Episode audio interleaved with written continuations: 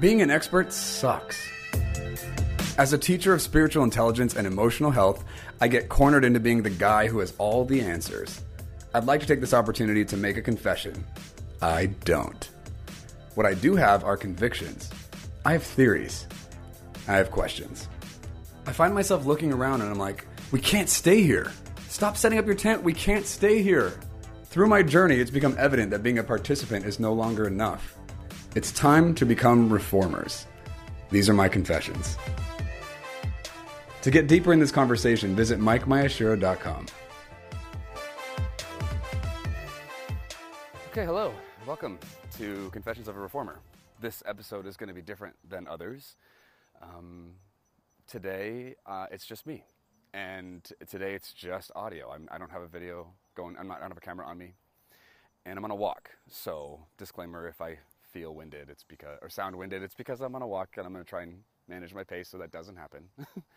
But I, I wanted to come in here at a different approach today just to address some some fundamental shifts that, I, that are, are going to influence a lot of aspects of what I do, and I think including my podcast. So I'd just love for you all to be on that journey with me and to be apprised. So this is kind of like a sync up. Let's catch up. I want to just kind of share some of the behind the scenes process that has happened. Um, I think I've talked about it here and there lightly, but I kind of want to give a, a more of like succinct, linear um, commentary on what happened, and then where how that I think is going to affect the rest of all this. So um, I hope this isn't boring. I hope that this kind of helps invite you deeper into this process, and that, you know, things just kind of make more sense as we go, I guess. Um, so this last couple, whatever, this last season, which I think has been like a, a couple of years, literally like since the pandemic to now, uh, I think it's true that for a lot of us that our lives have just been upheaved, right? We've experienced a lot of transition, both externally in our circumstances, but then maybe more importantly, internally in our worldview and perspective. I think the deconstruction community has like popped in, a, in large part because of the space we got to have from some coercive dynamics to being Christians and being in that system, right? I think that's a factor. Anyway, all that to say, um, this whole shift that I'm having to like account for now obviously started with me coming out. So I came out as a gay man, and I did that in the midst of like my Christian career, right? I was like a Christian influencer and speaker and whatever and thought leader, and my environment, my audience, the people who were subscribing to me, listening to me, inviting me to come speak in their spaces did not like that I came out as a gay man. They didn't mind if I struggled with being attracted to men, as long as I wasn't embracing that or acting on it or promoting or celebrating or like affirming anybody else who was in that space, right? Um, and so I got to discover in pretty visceral ways how deeply problematic and gross that is in the Christian space. Um, it's gross, and I'm, I'm not apologetic about that attitude. I think um, it's really sad and pathetic what Christians have done with the amount of opportunity we've been given to take into account and inventory and be held accountable to the results that our beliefs and ideologies are producing in the lives of people, especially marginalized people in our society.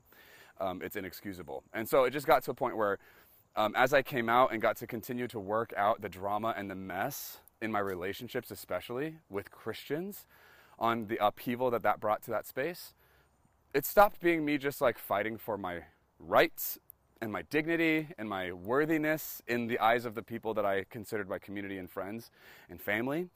Um, it was that, which in and of itself is like intense, right?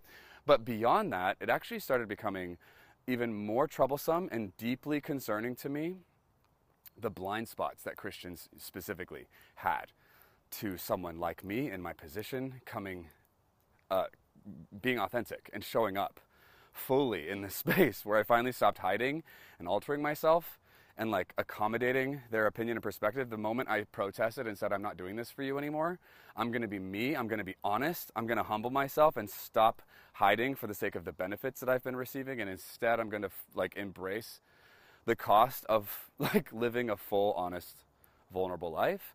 um, they didn't like it. And there were some really ugly attitudes and behaviors and treatment that I got to witness firsthand repeatedly. And there were patterns to all of this. It, it just, it stopped being unique. It wasn't any one person. It was Christians. It was religious people, repeatedly, continuously, incessantly, unyieldingly. And it just became so um, copy and paste repeat for me that I couldn't just ignore it. I couldn't, I then had to start asking some deeper questions, because I was like, ew, what I'm seeing and witnessing and experiencing from these people is so, not just personally painful, but also objectively horrifying. Like, it is unjust, it is unkind, it is merciless, it is exclusive, it is demeaning, it is condemning. It was like all those things. And so I had to like wrestle through some of a lot of what I was forced to confront in my in my experience, and then like had to look inside and be like, where is this in me? Like, and I started noticing, you know, in this kind of like troubling, haunting way, that I also exhibited these attitudes that I hated that I was experiencing from Christians.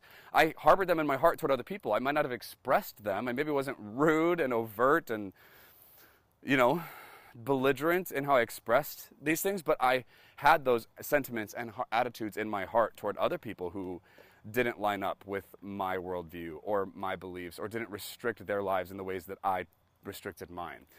Uh, and I didn't like that. I knew, like, this is a deeper problem. It's not just like a difference of beliefs. It's not a matter of faith. This is like, we are patterning our lives and our worldview and our expectations of other people and our relationship with freedom and love after a certain subset of beliefs, um, of doctrines, maybe more specifically. And the result of this alignment is actually producing really bad things in the world, specifically for the people who have left those spaces, who don't adhere to those things anymore. And all I could continue to recognize in this free fall, this descent, was conditional love. It wasn't unconditional love. It wasn't grace. It wasn't mercy. It wasn't compassion. It wasn't empathy. It wasn't humility.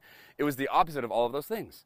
And all those things I just listed are huge values in the Bible, and things that Jesus specifically like championed and preached and expected from the people who followed him. And so I was like, oh my God, there's something even deeper than just like how queer people are being treated by Christians. There's something deeper. Christians, like, there are problems with Christians in the world today. Like, this is objectively, empirically bad. I'm not just hurt and angry and resentful. Like, that's true. I am hurt and angry and resentful, and I am still working through those things, and I'll continue to do so. But underneath my own personal pain on how I've personally been treated by bad leaders and the Christian environment and just the institutionalized church, underneath that, I'm looking at society and people who are like me and not like me, who don't fit into the Christian mold, and they are treated terribly by Christian people. Um, not every single Christian that exists, but Christianity at large has become a movement in the world of bigotry. Like, there's not a ton of accountability for why Christians believe what they believe. It's based off of this book and the way they've chosen to read it, or the way they've been told to read it. Um, and that's just, there's so many holes, and I don't want to get lost because I could just keep going, and that's not what this episode's supposed to be about.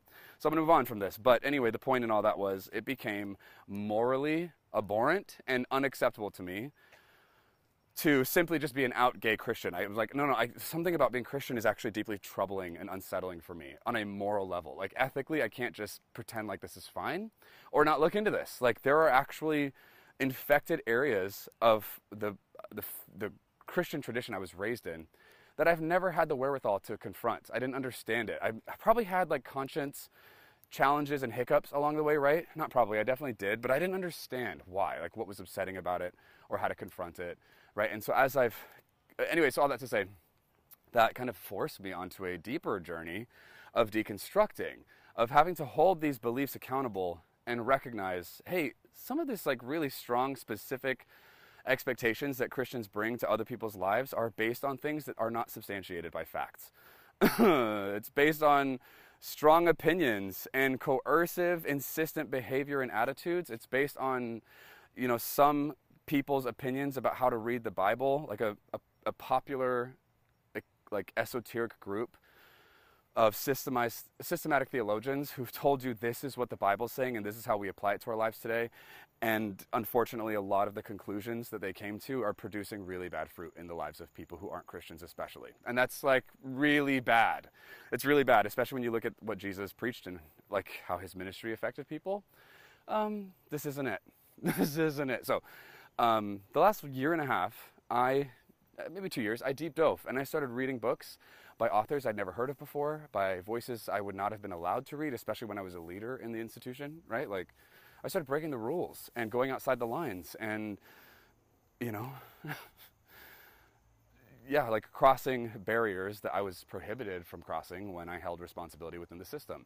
Um, which, by the way, thank God, like, what the heck? Like, why is it so restrictive? And why are questions and why is critical thought so, like, demonized in the Christian space? Like, like that's all in of its, that in of itself is a problem. So anyway...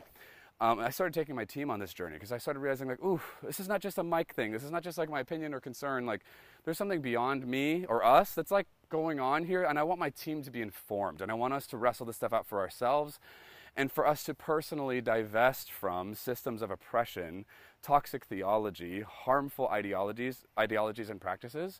I was like, I want us to be like morally and socially, spiritually responsible with what this was producing in us and in our impact and the way that our work affected other people and who we were even helping at that point. So we went on this journey. We read a bunch of books. We took it seriously. We got to work. I think some of them have read more books in the last year and a half than they had in the previous five. Um, but all that to say, just like different voices, different perspectives, different tenets of Christianity and the ways that it got warped and turned into st- very specific things that were not good for people. We did all that and it was crazy and it's not done, but man, it had, it took its toll. And so I'm going to step off the deconstruction train and just address like the result of the beliefs that changed, of the deep concerning, the Christian term would be repentant, um, processes that each of us went down in our own ways. Like, all of our beliefs collectively drastically shifted away from what we were taught to believe growing up because we just kept finding more and more evidence that what we were taught growing up is not just harmful for, to other people, but it's also based off of things that are not, that are invalid. It's not justified to believe these things and then to impose them on other people's freedom. Like it's not okay. It's not okay. And so that was like, that was costly for all of us in several ways. And a big one was like socially, relationally. Um, it caused all of us to have to renegotiate who was what in our lives. Like uh, so many of our parents and our families, you know, growing up, like still adhere to really toxic ideas, bad Christian ideas that impose harmful things onto people's lives and like actually produce diminishment in their experience and a reduction of their expression and a performative approach to intimacy, which is so sad and wrong. So anyway, we just like got to pull that stuff apart and some of us got hit harder than others. I think I got hit hard early and then got to like recover and was leading them through this process. And then each people, each person had their own version of like tripping up and eating it.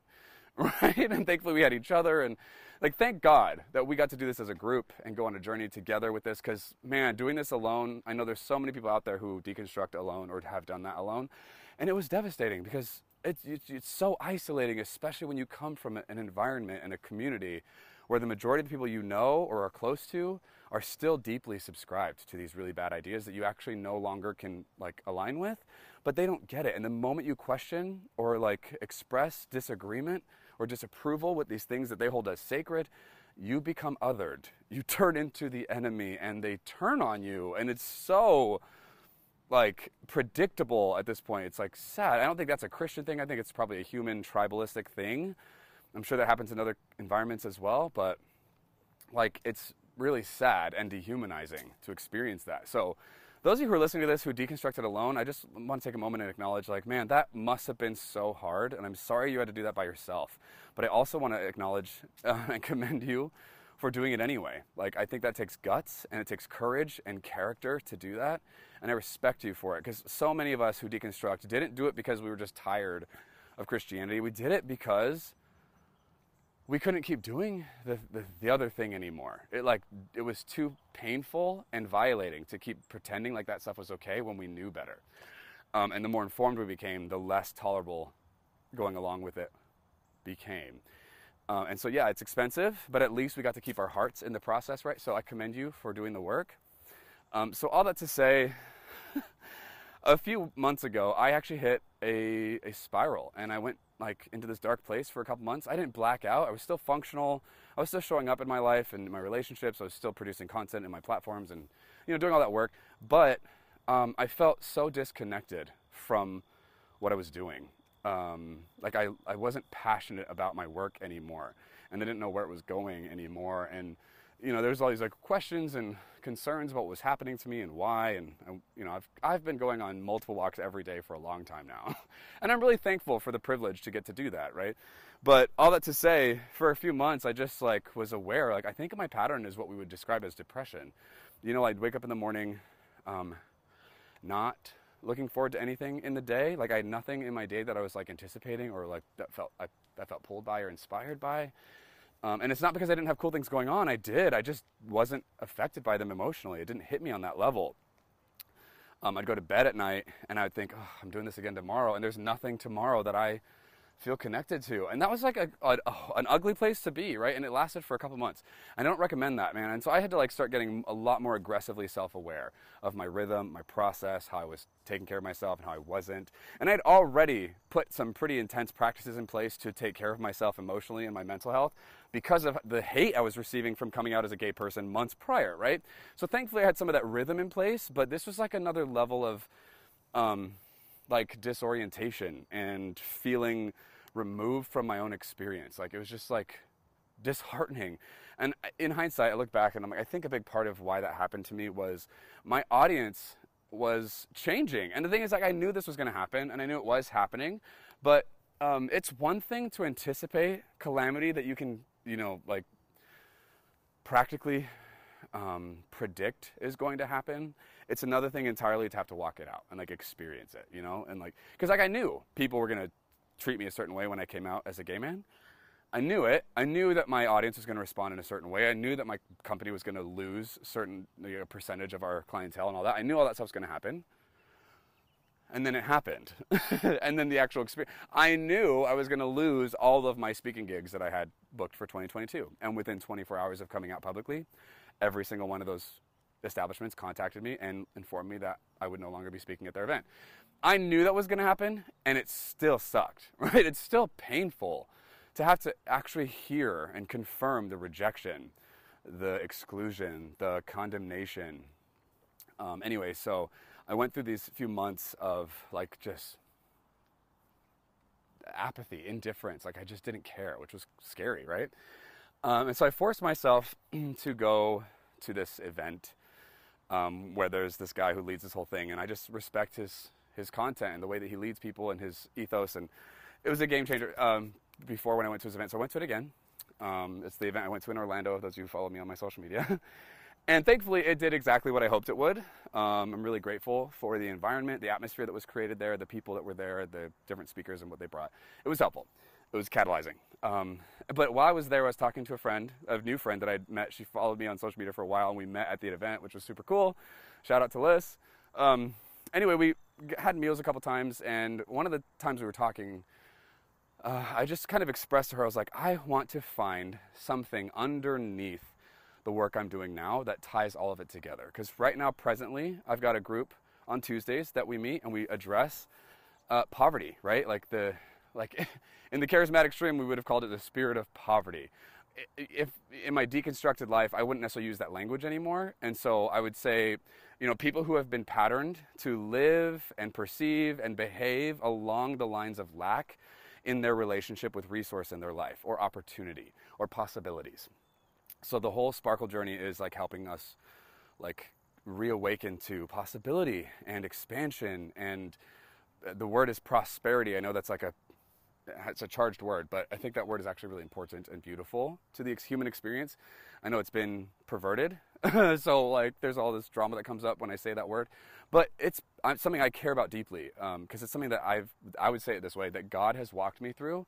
It's a closet that I had to come out of. I had to leave the poverty-stricken worldview and ex life experience and open up myself vulnerably to something greater than that. And I think that's an invitation that all of us have. So anyway, on Tuesdays, I meet with my Sparkle group, and we do that. And then on Wednesdays, I meet with my Rainbow Room group. And this is a community of, like, of queer Christians who are trying to reconcile their faith and their sexuality. And then more importantly, like, how that impacts their relationships and, and sense of community, right? And so I meet with those, that group on Wednesdays. And on Thursdays, I meet with my deconstruction group, deconstruction group it, called Ashes. And so I was telling this friend, like, I would like to figure out how these things come together, and I think there's something underneath. I didn't know what I meant exactly, I just knew there's something true here. And so anyway, when I came back from that event, I went, uh, I was about to meet with my director of operations, and right before, I went for a walk, and I just got to processing, and it happened. I don't know what happened there, but like I, I hit it. I found something underneath all of those things, and I was like, oh my gosh. I mean, this wasn't new. It was mostly like a reminder of something that I had touched before a few times, and I've just been too scared to face it because it feels daunting for me. It feels like a little bit beyond me. I feel maybe unqualified to represent this, even though it's something that I'm definitely living out and I have experience uh, a few times in my life, like walking through this. Um, so all that to say, Numa's going to take a new direction. I would like to shift. I don't want to stop doing what we're doing, but I want to put more energy and emphasis and focus on this new direction.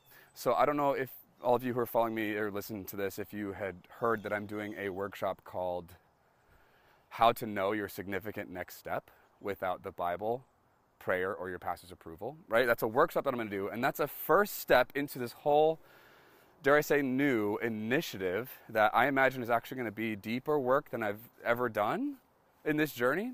And being the experimental, almost scientific entrepreneur that I am, it, I always just want to kind of caveat it with, like, who knows what's going to happen here? It feels like a risk, an experimental, a calculated risk, but risk nonetheless. Um, who knows what's going to happen here? I, I'm open to possibility and, you know, like allowing for how my audience responds to this to, to like inform me of like what's landing and what's not. But all that to say, I'm going to try and say this concisely. This episode has already gotten longer than I anticipated, but here we are. So in the journey of pursuing what I would say is truth or living authentically, I found that I, one of my deepest longings and desires when I was in the Christian world, I would have expressed it this way, my deepest longing and like most um, powerful prayer, I probably would, that's how I'd say that. Sorry, I like I police my language a lot now because so much of Christian Christianese, like the vernacular within Christian culture, is colonized and has so many charged ideas attached to that verbiage. And so I actually need to divest from that whole ecosystem. And I think I've done that in a lot of ways, but I, it's just still there. It's deeper, right? Um, so all that to say, I, my, one of my deepest prayers in the, my adult life was, I want to know God. Like, God, I want to know you.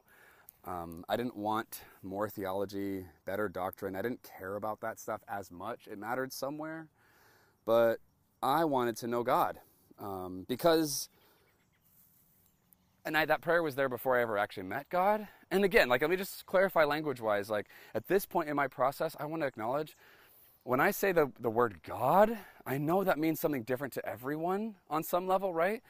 And I want to give you permission, whoever you are and wh wherever you are in your journey or process, to interpret when I say God however you need to. And if that, I don't need to give the list. Like, however it is that you experience or relate to that idea, I'm good with. I don't need you to res like regard what I mean when I say God the way I regard it, re the way I regard this person. Because in my opinion and experience, God is a person. I know there are a lot of people out there who don't believe that anymore. And that's okay. And I actually respect that. And I get it. It's not weird to me. It's not shocking. I understand how people get there. It, it makes a lot of sense.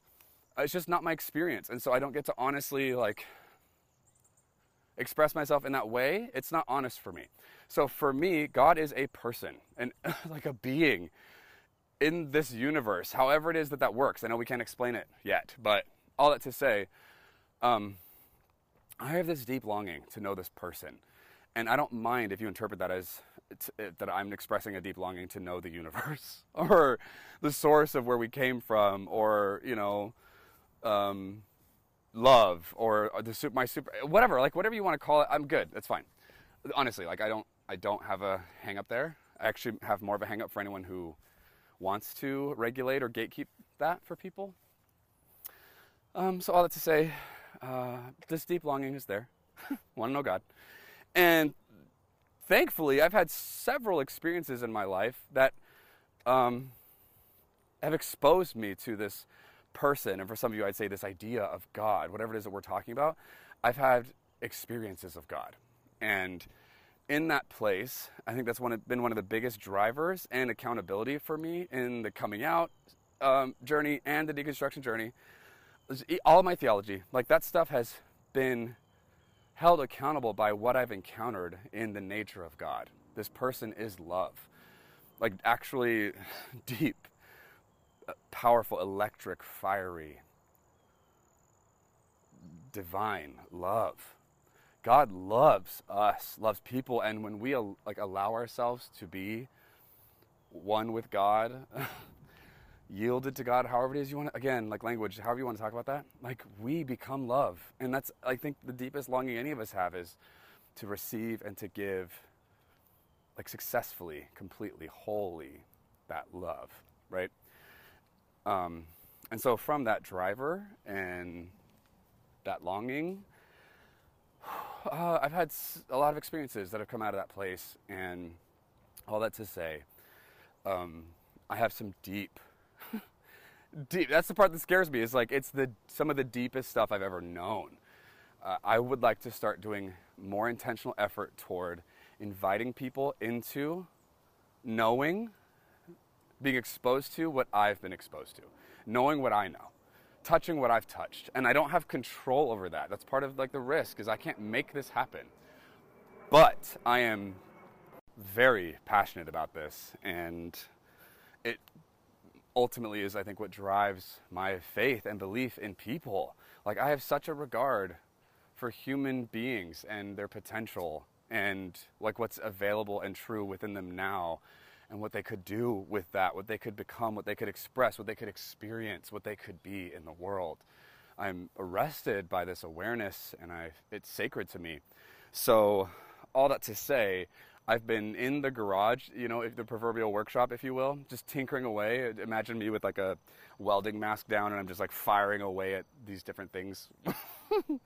Building, I'm tinkering and building. Um, I am designing and building a process and framework to help people go on the journey that I've gone on, um, that has ultimately ruined my life in the best ways.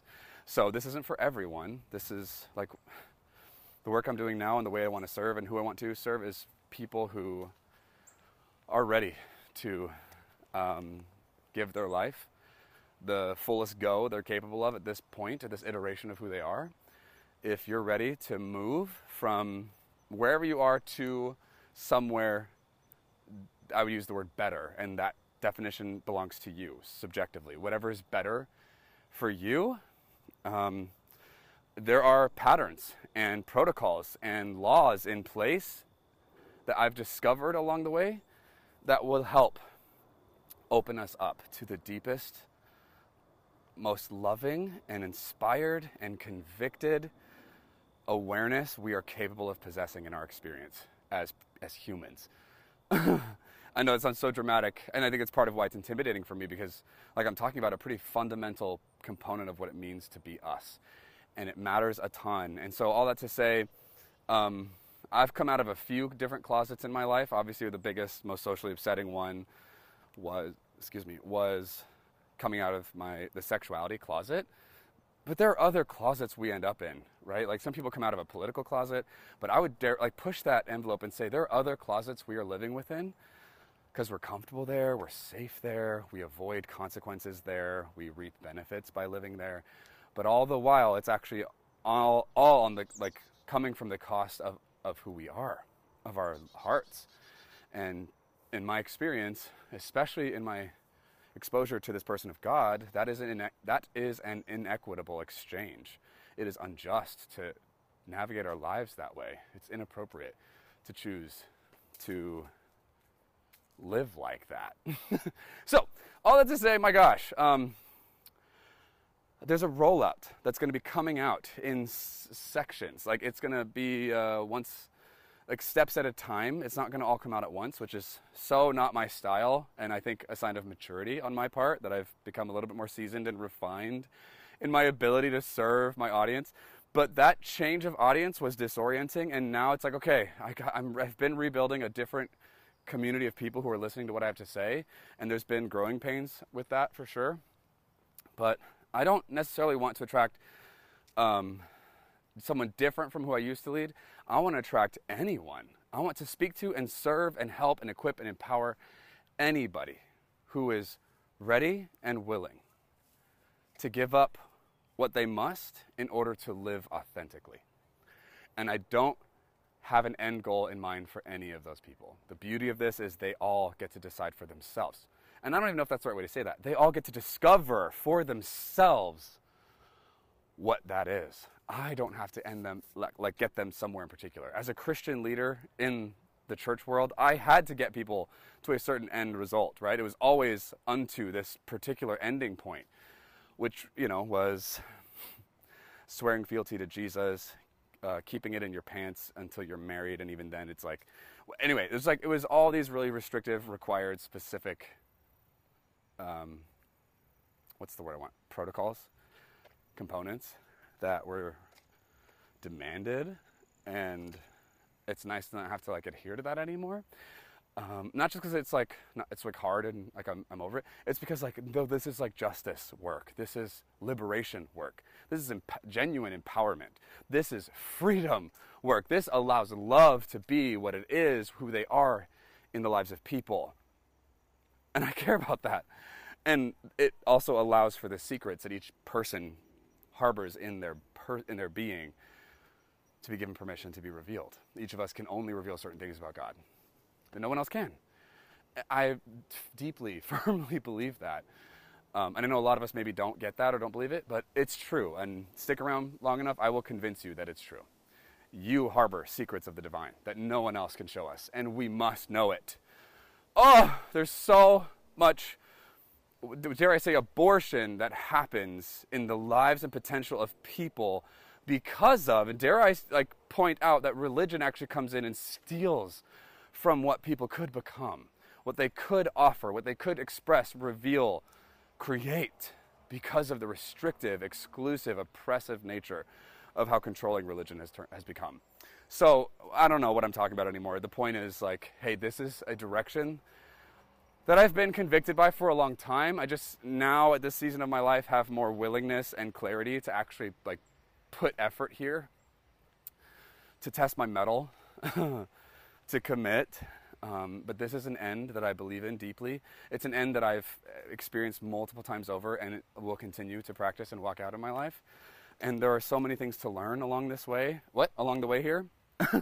So many things to understand that would actually open us up from the inside out and ultimately create a life where we're not hiding anymore. We're not pretending for anyone anymore, but that's not even like the goal. That's the, the journey, that's the process, that's the next step along the way. But at the, at the end of this, your life is telling a story. Your life is telling a love story. You are deeply loved by the person, the being, the entity, whatever that brought you about. You are not alone and indifferent in this world. You are affectionately held, and something intentional and purposeful has always been going on in your life.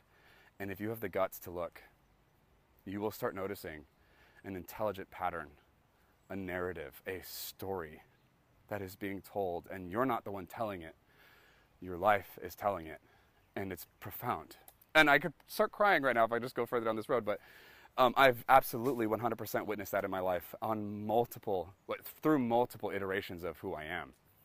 And I'm excited because like this is just the beginning, right? It's going to continue to unfold. I hope I have the guts and the willingness to continue to allow this process to have its effect in my life and to continue to increase my capacity to, to serve and to contribute to the people around me. Um, okay, I think that I shared the gist of what I wanted to. I got a little long-winded there in the middle. I apologize. But I do want you all to know this is happening. Um, my bent is not going to be theology. I will address and confront theology along the way because it's just going to be necessary. So if you were raised Christian and you still have like attachments to some of the things you brought with you, it's great. I actually don't need you to not be a Christian. The thing that I will confront as we go is the harmful, restrictive, regressive things that Christianity still upholds as valuable that I've found on an ethical level is actually against human flourishing and not in the heart or nature of God. Uh, so, uh, it's, listen, it's going to be a wild, messy, um, consequential, transformative journey. And if you're ready for that, if that's you, then you are in the right place. And I would encourage you to pay attention to the opportunities that I will be putting out there, the invitations for people to engage with work and things that I'm, I'm doing, my team and I are putting together. Uh, it's time for the ride of your life to kick off. It's time to start clinking up that roller coaster, if you will, and experience the ups and downs of being honest about who you are and what you're experiencing and what you believe and what you are like willing to allow in your life and in the lives of people around you, and the subsequent or like the consequent result that comes from somebody who lives that free, who dares to actually walk out freedom for themselves. I'm very excited. Welcome to the adventure. Thanks for being here. All right, everybody. Um, Listen, if you didn't submit a question for my workshop, but you'd like to do that, uh, I'm going to provide a link in this episode for you to do that. Basically, just like submit a question and your email and your name, and you'll get access to this workshop that I'm doing for free. It, the workshop, again, is called How to Know Your Significant Next Step Without the Bible, Prayer, or Your Pastor's Approval. All right, so for those of you who are new, welcome. Thanks for being here. I'm excited for our new relationship and getting to go where we're going to go. Those of you who have stuck with me from my Bethel days to now, I want to thank you for your patience, your kindness, your compassion, your ability and willingness to understand and to listen. Thanks for being here. Uh, I'm honored because I know that was quite a transition and I, not many people made it. So thank you if, if that's you. Uh, I'm very excited and hopeful about where all this is going and what's going to happen. Ultimately, what's going to happen in your life. Like, there is so much goodness that we're going to get to finally like say yes to and give permission, full acceptance to come into this world. And it's only going to come through, only going to come through you. And I'm so excited to get to partner with you in that and give you a bunch of tools and knowledge and community and atmosphere to support that journey. Thank you for being here. All right, we'll see you next time.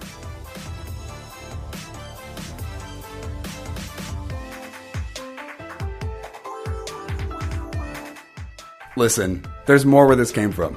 If you want to see how deep this rabbit hole goes, check out mike miyashiro dot com.